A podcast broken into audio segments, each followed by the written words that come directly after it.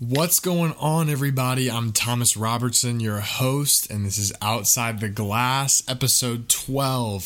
Thank you, everybody, for tuning in. Unfortunately, today I am on my own. My co-host, Katie Harper, has been ruled out for today's podcast with an illness, and she is considered day-to-day right now, so we'll keep you developed on that situation. But just me again today, guys. Thank you for tuning in. And we got a great slate of topics for you today. We're going to talk about the Bruins and their incredible point streak they have going on. Talk a little bit about the Flames and how they've taken a step back since their win streak. Also going to get into Crosby's hot play, Ovechkin's milestones, and what a better time to compare the two than right now. So we'll get into that a little bit later in the show. And I guess we'll talk a little bit about the All-Star Weekend. I mean, who really cares about that stuff? But again, great slate of topics. We're going to jump right into it. We had some great action all across the NHL last night. And we'll start with going back to the Bruins. They get a 3-2 victory over the Senators last night. And very impressive for them to get that win, especially without Brad Marchand, who has been suspended for 5 games, without Charlie McAvoy, who had a heart procedure to correct an abnormal heart rhythm. Very scary for the Bruins, but it doesn't look to be too serious. But again, this team has an 18-game point streak. That is absolutely incredible. And even without Marchand, without McAvoy, those star guys, they have depth to get them through those times. They have 9 players with over 20 points on this team. That's a very impressive mark. 15 on the team in double digits. But going back to those star players, Bergeron has 18 points in his last 11 games. And throughout maybe the first half or so of this impressive point streak for the Bruins, it wasn't those main guys that were getting it done. They relied on that secondary scoring, which you absolutely have to have sustained success like this. But over the second half or so of this streak for the Bruins, it's really been those top guys that have propelled them past the competition. Again, Bergeron, 18 points in his last 11, 22 points in the streak. Brad Marchand, 18 points in his last 9 games, 24 throughout the point streak. But again, he's suspended 5 games for an elbow on Marcus Johansson. And if you look back at that tape, the first time that I watched it, I was like, okay, well, he just fell down and happened to catch Johansson with his elbow. There's really nothing going on there that deserves a 5-game suspension. I was curious as to why. But then I got the angle from behind Marchand. And that's when you can tell he's skating hard to the net. And he kind of starts to lose control. Still not fully out of control, but I feel like he knows he's going down. And he sees Johansson, clearly can tell that he knows he's there, and he cocks back his right elbow. And then as he's falling down, follows through with that elbow and catches Johansson in the face. Unfortunately, Johansson has suffered a concussion from that ordeal, but looking at that angle from behind Marchand, you can clearly tell that there is intent to cock back that elbow and follow through, even though he makes it look like it's just because he's falling down. And I think that's something that it happens so fast that you can't really say that Marchand's thought process is, I'm going to hurt Johansson right here. I'm going to take him down with me. I'm going to give him a concussion right here. But I think it's more an instinct for Marchand. He just has that killer instinct, sort of almost a dirty instinct to be a player that unfortunately is a dirty player sometimes. And so I'm not saying he's a horrible person that wanted to hurt Johansson, but in that moment, as he's going down, I just think that it's part of his nature to get that shot in as he's going down, and it's not good. It has no place in the game at all. And I believe that, honestly, he could have been given an even bigger suspension, especially because he's a repeat offender. He's had quite a few suspensions in the past. So I was surprised when he wasn't offered that in-person hearing, meaning he's only going to get 5 games or less. But regardless, again, I do think that should have been maybe around an 8-game, 10-game suspension. But because of how big of a star he is in this league, he's developed into a really a star player for this Bruins team. Don't know if that factors into it for the NHL, especially because, and it's confusing because you see, I talked about this a lot on the Zach Aronaldo incident, is that the NHL seems to dole out suspensions often based on the consequence. And Johansson is hurt here. He's given a concussion. So from the past decisions the NHL has made, I was sort of expecting a larger suspension, but they don't give it to him. Again, out 5 games, which could be... I'm not expecting it to hurt this Bruins team a whole lot, especially after their victory last night. It was against a struggling Ottawa team, but they still looked good. They don't have McAvoy as well. Those are two players they've really been leaning on. Not, I don't want to say leaning on because they have that depth, but two of the better players on this team that have really emerged as star players.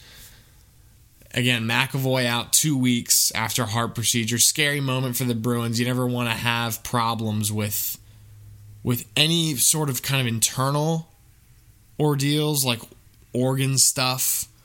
You saw Chris Kreider go down with a blood clot. You never want to see stuff in internal injuries that could have a bigger meaning outside of just their ability to perform in the game. But only going to be out 2 weeks, it looks like. So that's good news for the Bruins. And it's unfortunate timing because they got this streak going. But ultimately, I'm not sure that the Bruins really care about the streak itself. They just care about trying to get as many points as they can pick up. I don't think they're thinking about this point streak right now. They're just rolling. They're really hot, playing great hockey. Again, like I said, the top line, Bergeron, Pastrnak, Marchand, incredible, but they have so much other depth, so much other scoring. But again, Pastrnak, going back to him, 13 points in his last 11. So great to get production on the front end from one of those younger guys. Bergeron and Marchand been around a little bit longer, but they got some fresh blood in Pastrnak.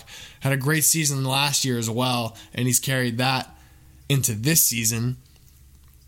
But going away from the offense, their defense has actually been the main catalyst for this team.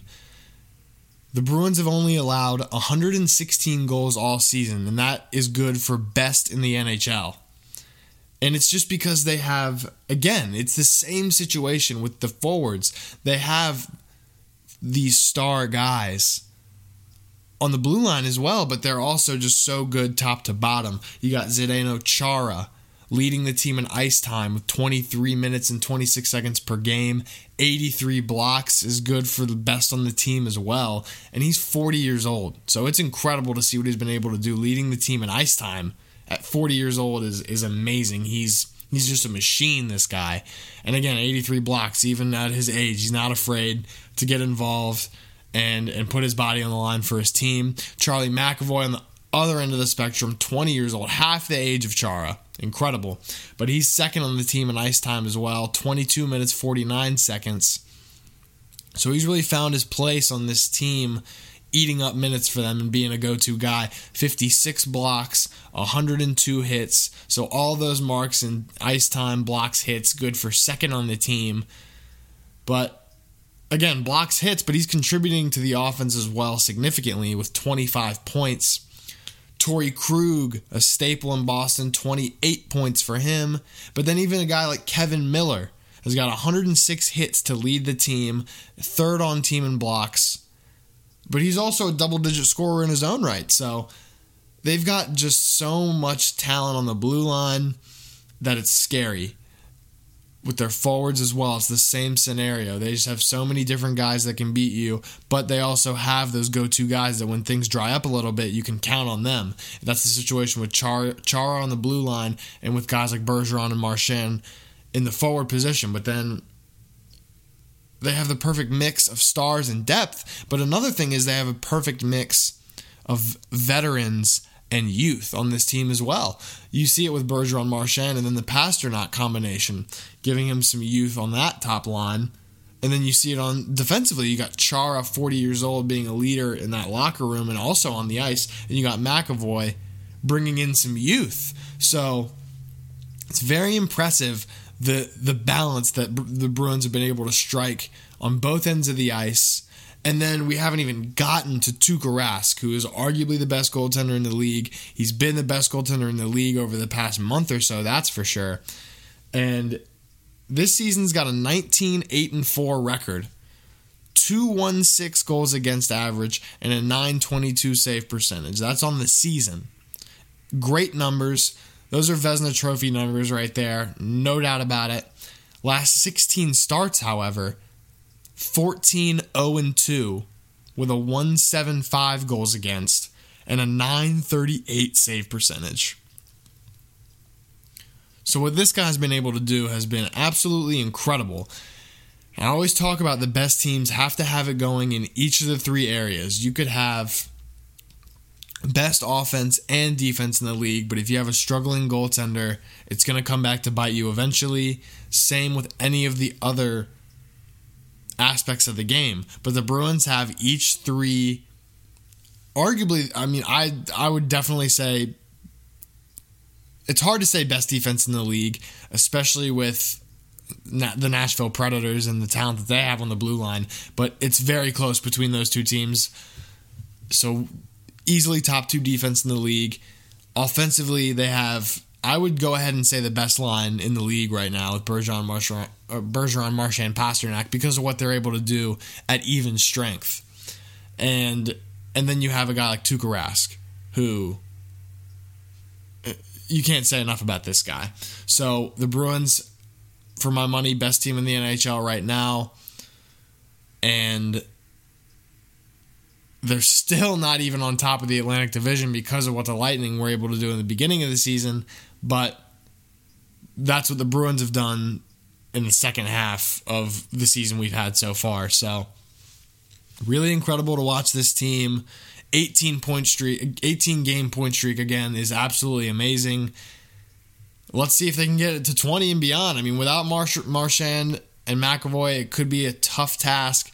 But they're going into the All-Star break, so McAvoy should be back within a couple of games after the All-Star break, which is very good news for the Bruins. So keep an eye on this team, without a doubt. Very exciting, and they're just on fire right now. Speaking of fire, the Flames have been extinguished a little bit over these last handful of games. Played the Edmonton Oilers last night and lost in the shootout, and that's becoming a recurring theme for the Flames of late. The Flames have lost four in a row in extra time.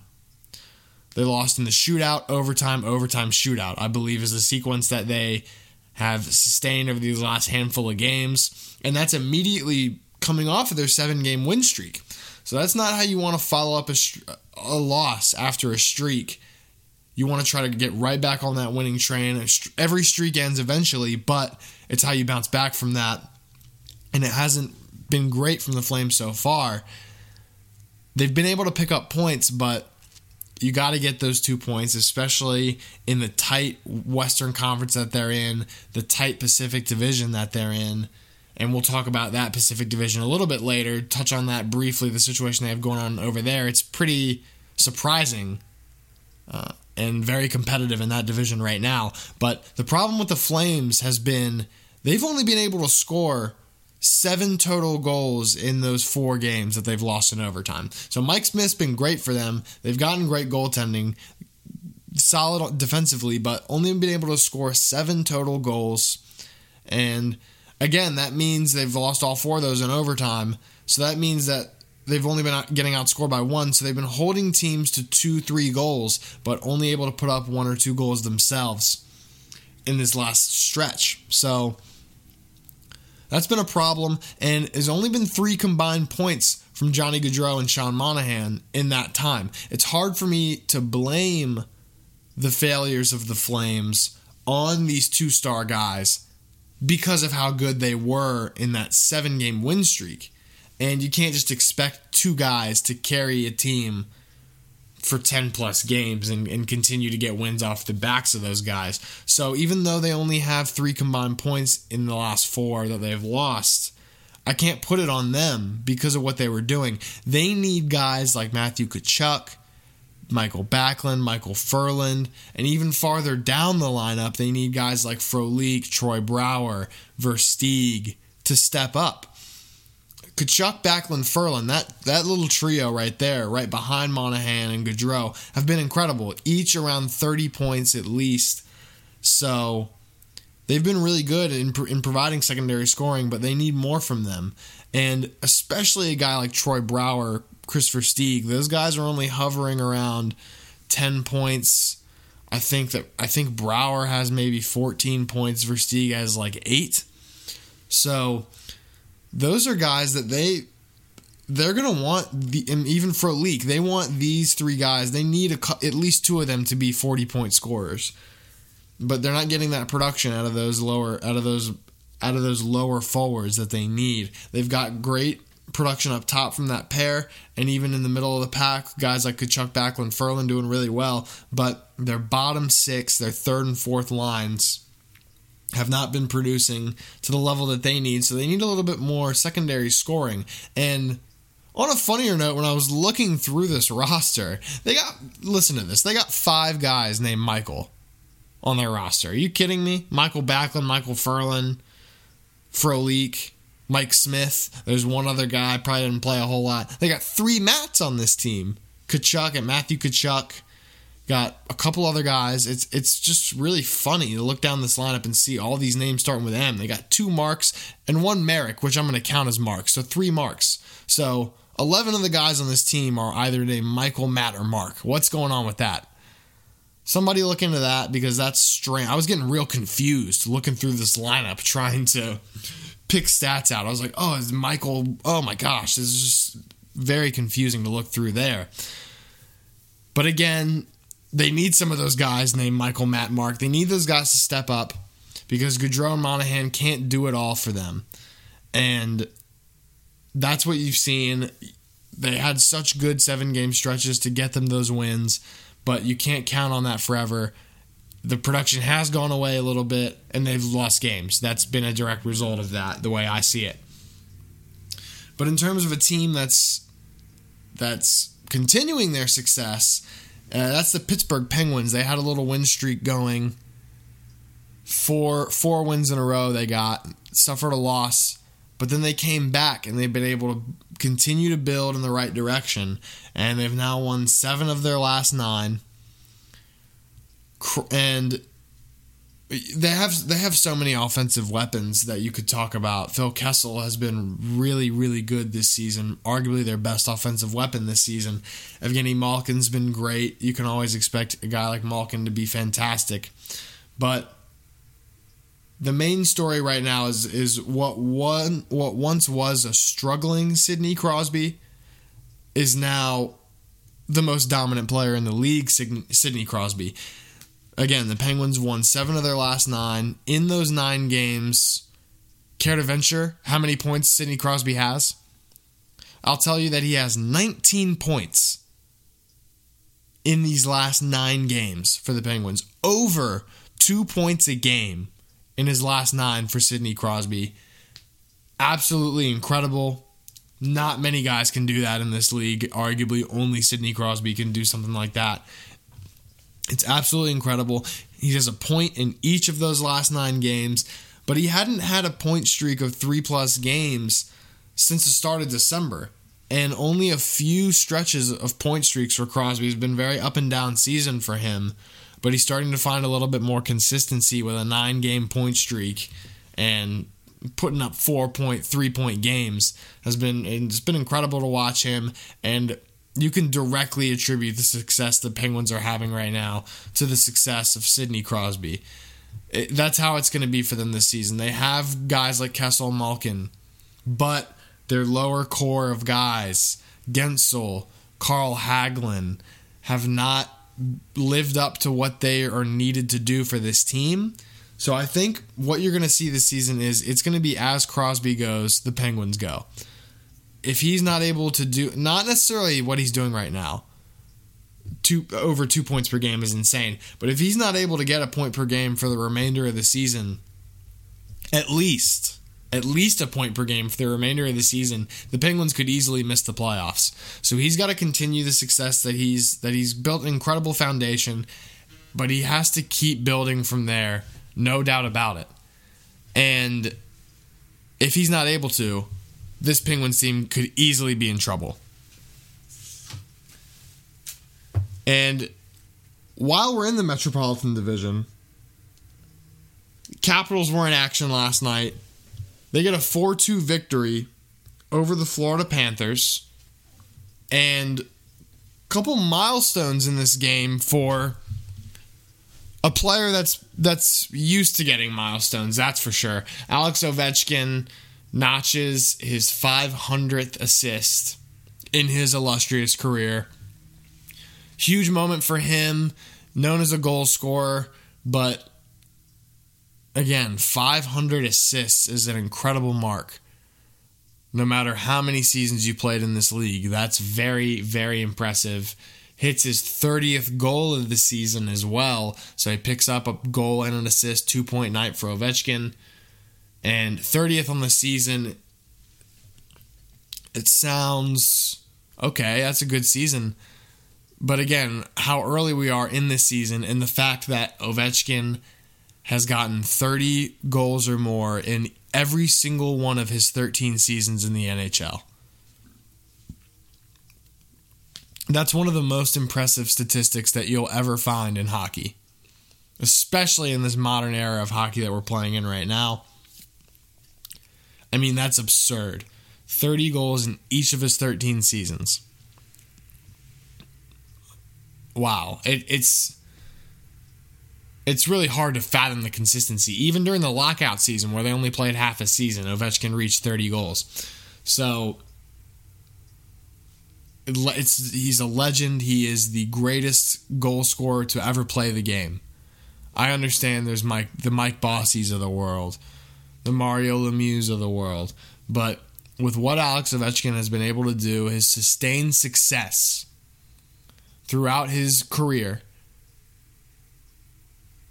and the era that he's been playing in, there's less goals averaged, no doubt about it, from the time that he was playing to the time that Lemieux was playing, that Bossy was playing. There was just more goals being put up in general.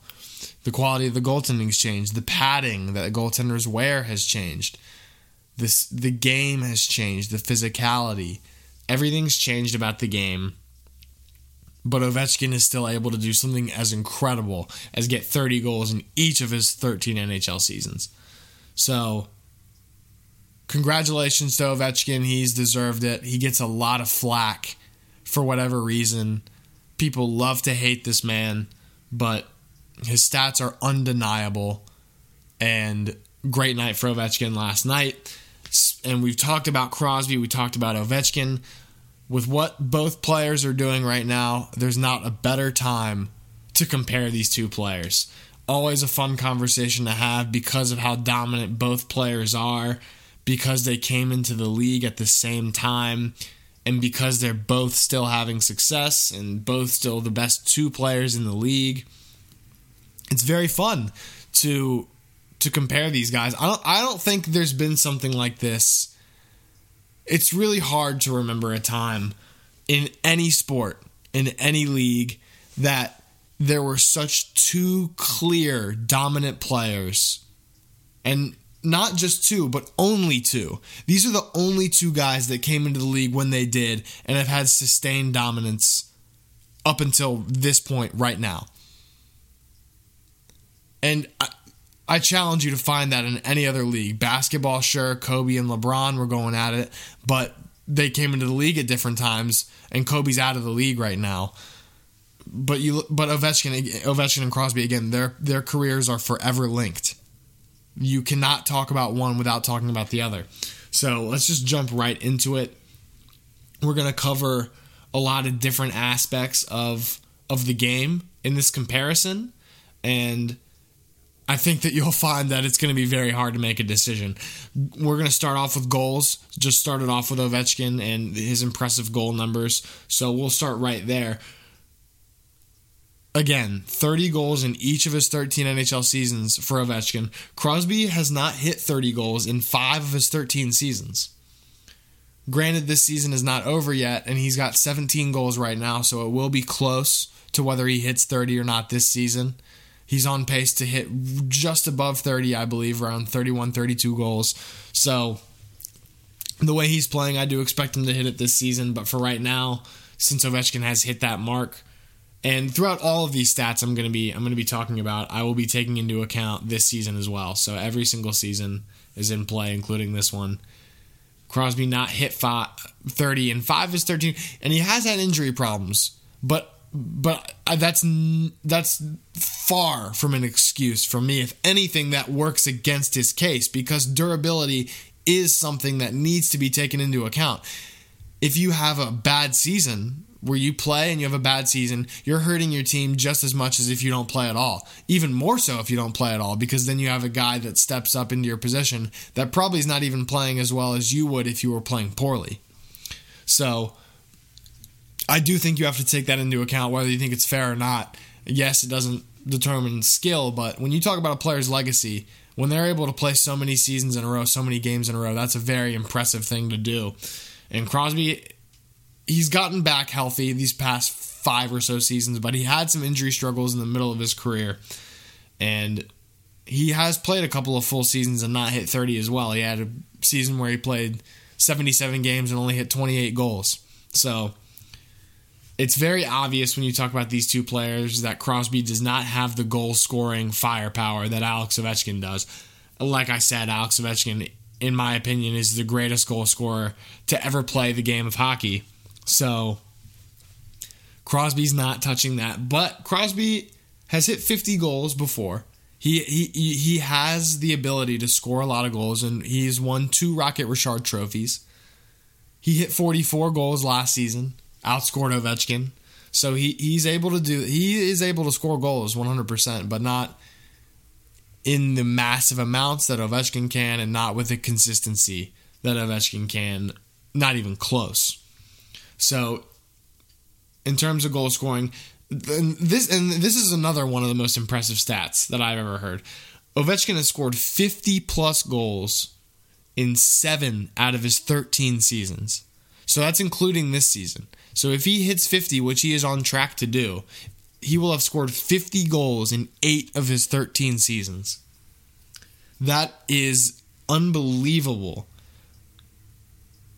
It's that, like, those stats just blow my head off when you talk about how Ovechkin has been able to score so many goals in this league. 50 goal scorers are nearly impossible to come by. Stamkos has done it a couple of times in his career, but it's hard to think in the Ovechkin Crosby era, since they came into the league, it's hard to think of 50 plus goal scorers. It's very difficult. I can think of Steven Stamkos, and that is an Alex Ovechkin. But he has done it 7 times, on track for 8 times in his last 13 seasons. So that is absolutely incredible to think about.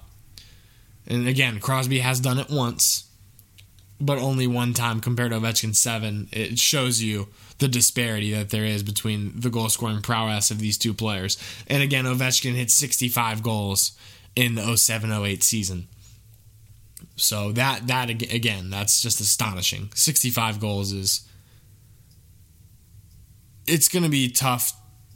It's tough to claim that we'll see that again, unless there are changes to the goal-scoring, to the padding that goalies wear, and to the overall culture of the game, to where goal scoring spikes rapidly in the league-wide. But if that doesn't happen, then a 65 goal scorer is hard to imagine right now. But Ovechkin did it, and that's absolutely insane. So again, goal scoring prowess advantage easily goes to Ovechkin. Recent play, these guys are getting up there in age. They're in their 30s. Ovechkin's 32 years old, and Crosby is I'm not sure. He's in his early 30s, so these guys are getting up there. But again, their success has really been sustained with what they've been able to do in these past handful of seasons, and it's hard to pick who's been the better player in the back half of their careers. Ovechkin did have a dip in his play last season, only putting up 33 goals and 36 assists only, but that is a slump for a player of his caliber. But scored 50-plus goals in the 3 seasons prior to that. So 28, 29, 30 years old, each of those seasons scored 50-plus. Again, a little slump last season, but he's on track to hit 50 again this season. If he does that, if he scores 50 goals in the last 4 of his last 5 seasons, especially getting in your 30s, that's an incredible mark to hit. But Crosby, on the other hand, Ovechkin has had massive highs with those 3 50 goal seasons in his last 5. But Crosby has been the model of consistency throughout his career, and especially throughout these last handful of seasons where he's been able to avoid injury.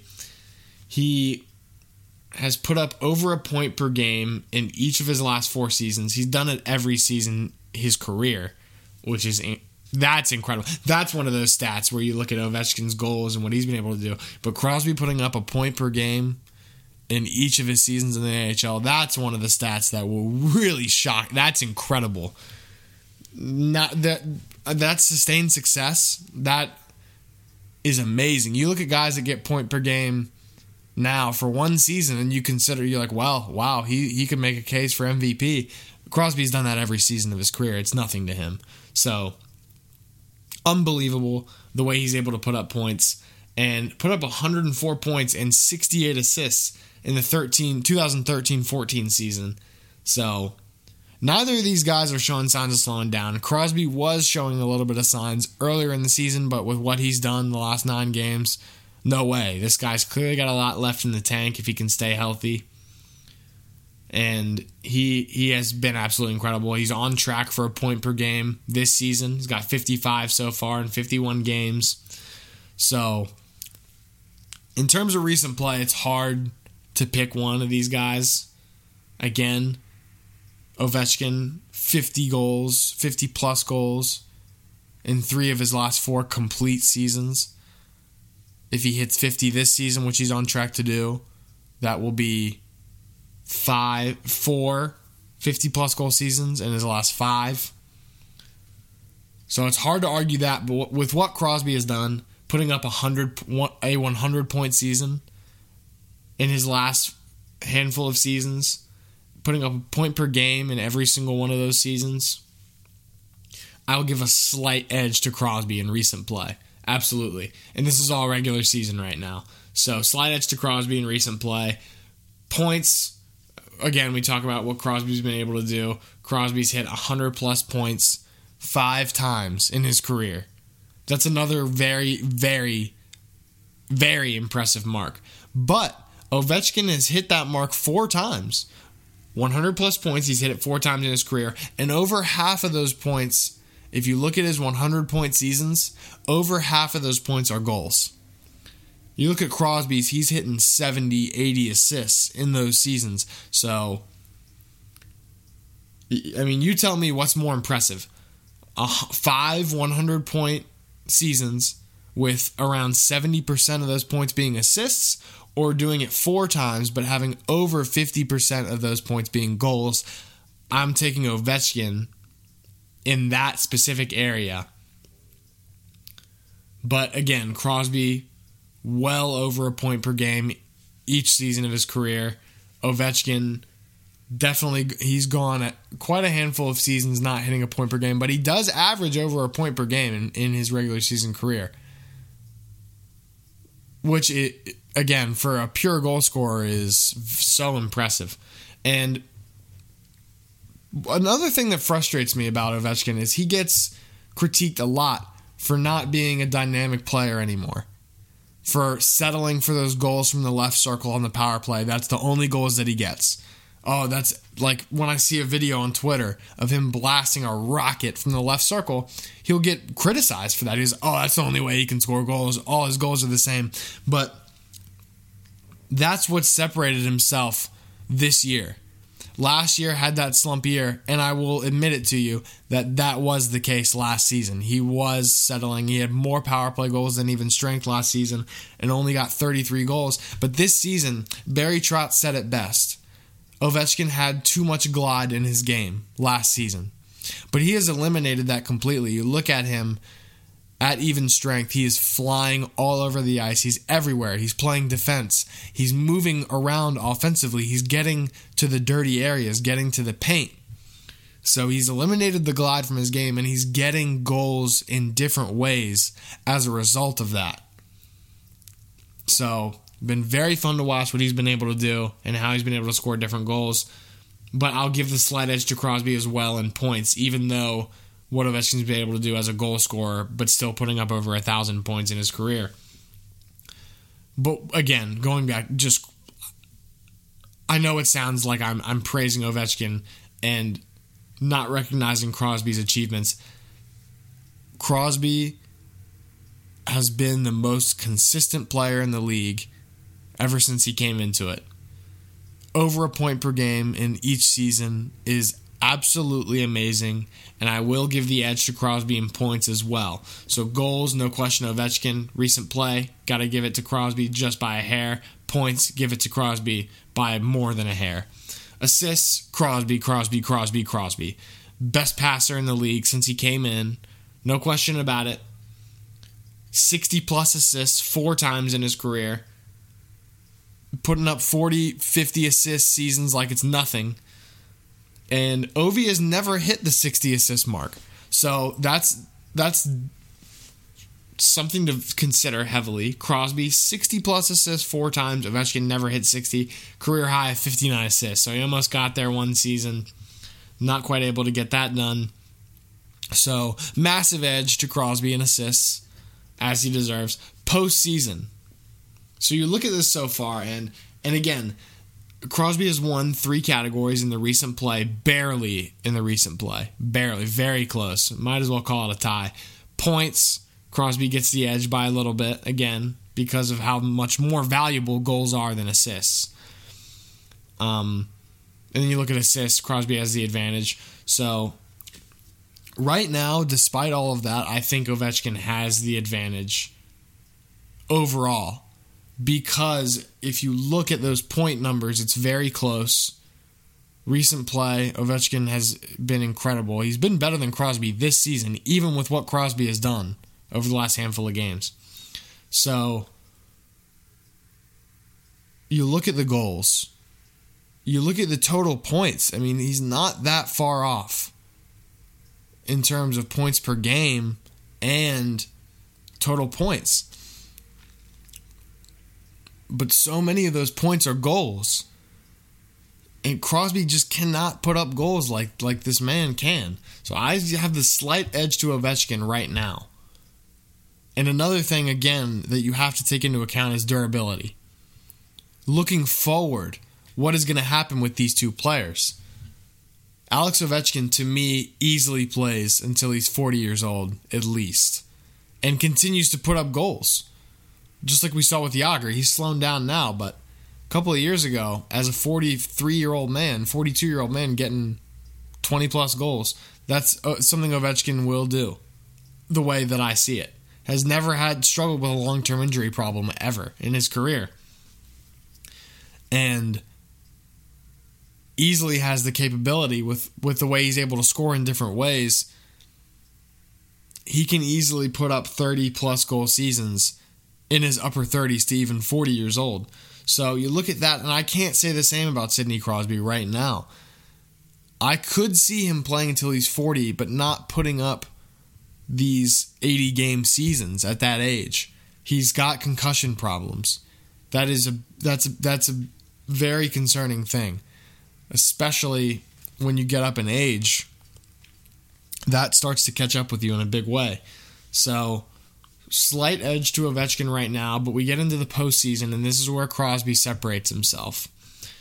Crosby, 164 points in 148 career postseason games and 3 Stanley Cups, which I don't put as much weight on as a lot of other people do when they talk about individual prowess. I think that cups, championships are taken too much into account, but you have to easily consider it, considering the man has 3 Stanley Cups, captained those teams, and put up over a point per game in those Stanley Cup runs in his postseason career. Ovechkin gets a bad rap for his postseason play. I could see why outside fans that don't pay as much attention to the Capitals in the postseason would criticize him because of how good some of these Caps teams have been, but they haven't been able to get past the second round. But you look at Ovechkin's numbers, they're still very impressive. 90 points in 97 career playoff games. So right at a point per game pace, slightly off his regular season pace, but still very impressive. Better than most players. Better than pretty much every player besides Sidney Crosby in terms of postseason success. But again, no Stanley Cup championships. So you look at those. I don't take as much weight into the 3 cups versus 0. I think that if Ovechkin gets 1 cup, that puts him right with Crosby. You can't put Crosby ahead of Ovechkin anymore if Ovechkin is able to get a Stanley Cup. But right now, it's 3-0.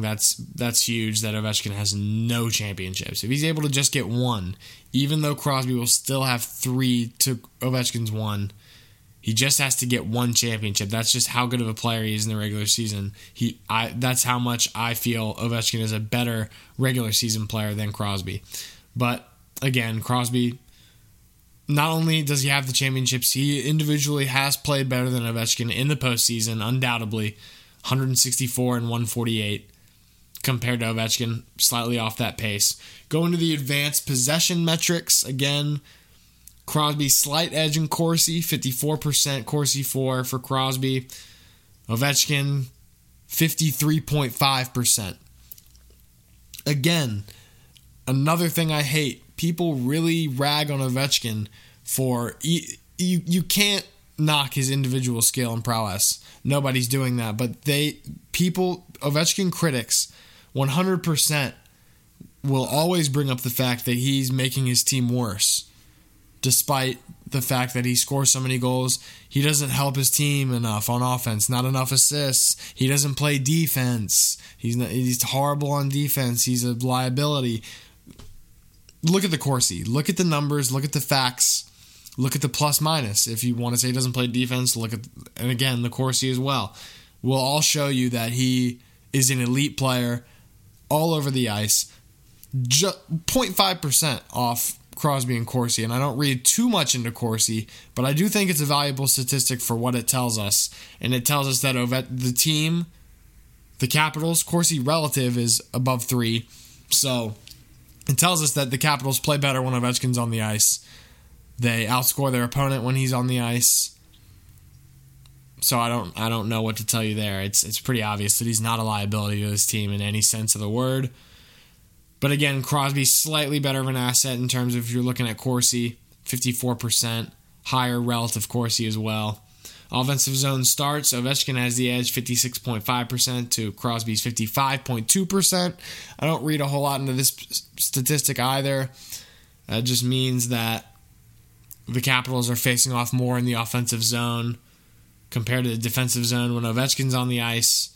But again, there's a lot of different factors that play into that. But for what it tells you, it does tell you that the Capitals are on offense more than they are on defense when Ovechkin's on the ice.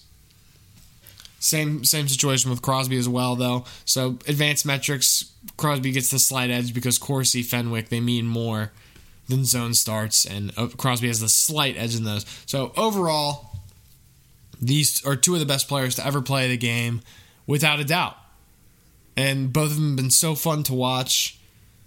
But because of the postseason success, you have to give a slight edge to Sidney Crosby. I hate how people say it's obviously Crosby. He is, without question, the best player of this generation. Ovechkin is literally right there. And the only thing that's holding him back is hoisting that Stanley Cup. if you take away postseason completely, look at the regular season numbers, Ovechkin is the better player. And if you ask me who I'd want on my team, I'm picking Ovechkin. And if you ask me to give my subjective opinion, overall I think Ovechkin's a better player because he's a more fun player to watch. He puts up more impressive numbers, and I just believe that he does more. He gets hits. Fight me on it. I think he plays great defense. Last season, a little bit of a different scenario. Not even last season, last few seasons when he put up like a minus 35. But outside of that, great player on defense as well. Gets back, gets turnovers. So again, subjectively, Ovechkin is my guy 100%. Think he's a better player than Crosby. But if I'm looking objectively, taking the postseason into account, absolutely, Crosby gets a slight edge. But again, what a treat for NHL fans. Whatever team you root for, these two guys, it's hard not to love to watch them. And going back to the Pacific Division that I was mentioning earlier, going from these two Eastern teams across the country to the Pacific, it's been a very interesting scenario to look at because I think that this division gets ignored a little bit because of the Metropolitan Division, how close it is. Because of the Central Division, how close it is. Excuse me, but if you look at not only the close nature, the competitive nature of these divisions, one of the biggest things that I'm looking at with this Pacific Division is the surprises that we've gotten from this division. If you look at the Pacific compared to any other division, I think you will find the most surprises, the most shocks, and the most twists and turns from this Pacific Division, without a doubt. Even looking past Vegas, which you don't want to look past them because they're the best team in the league, arguably, easily a top three team in the league, and they're at the top of the Pacific Division. But you look at a team like San Jose, who's in second place in this division. I don't think that a whole lot of people had them in that position. They were, to me, a fringe team for the playoffs, probably a 7 seed in the West. That's about where I had them placed. But right now, second place in the Pacific, they have one of the best defenses in the league. So that's been a surprise. Calgary in third place in this division. Maybe a few people had them there. I would not be surprised to hear that the experts had picked them to have success. But again, I saw them as more of a 5 seed, 6 seed maybe. And that's about where they are right now. So not a huge shock, but again, there's other teams that I think people would have had there over Calgary. So honestly, I'm looking at the Sharks and the Flames. I'm looking at 6, 7, 8 seeds at the beginning of the season that are right now second and third in this Pacific Division. They're looking to get top 4 seeds and being very competitive. So the other teams that you look at that are sitting behind this top 3, that I don't think anyone had this. Nobody certainly had these 3 teams as their top 3. You look at Los Angeles Kings, a lot of people had them to have more success this season, especially the Anaheim Ducks. Injuries have held them back, and they're on the outside looking in this Pacific Division. The biggest shock in terms of disappointments in this division has been the Edmonton Oilers. People had them as their Stanley Cup favorite, and they're sitting at 6th in this division behind only the Canucks and the Coyotes, so not good company for them. But easily could be some shift there. Edmonton not making the playoffs. But in terms of those California teams, Anaheim and LA, only sitting a point behind the Flames each. They could easily get into that mix and get as far as 2nd in this division. I expect Anaheim to do it. I do not expect Los Angeles to do it because of the age of Los Angeles. I expect them to be more to flatline. They came out hot. They've decreased now, and I think they're going to start to flatline, go win-loss, and stumble their way into the playoffs. But I expect Anaheim to only get better from here. They're gelling. They have all their key players back, so it'll be fun. All-Star Weekend's coming up. Don't really care to talk about it. I don't care about it. I don't care about All-Star Weekend for any sport. I think it's pretty miserable, actually, if you ask me. I might not even watch the All-Star game. It's a joke.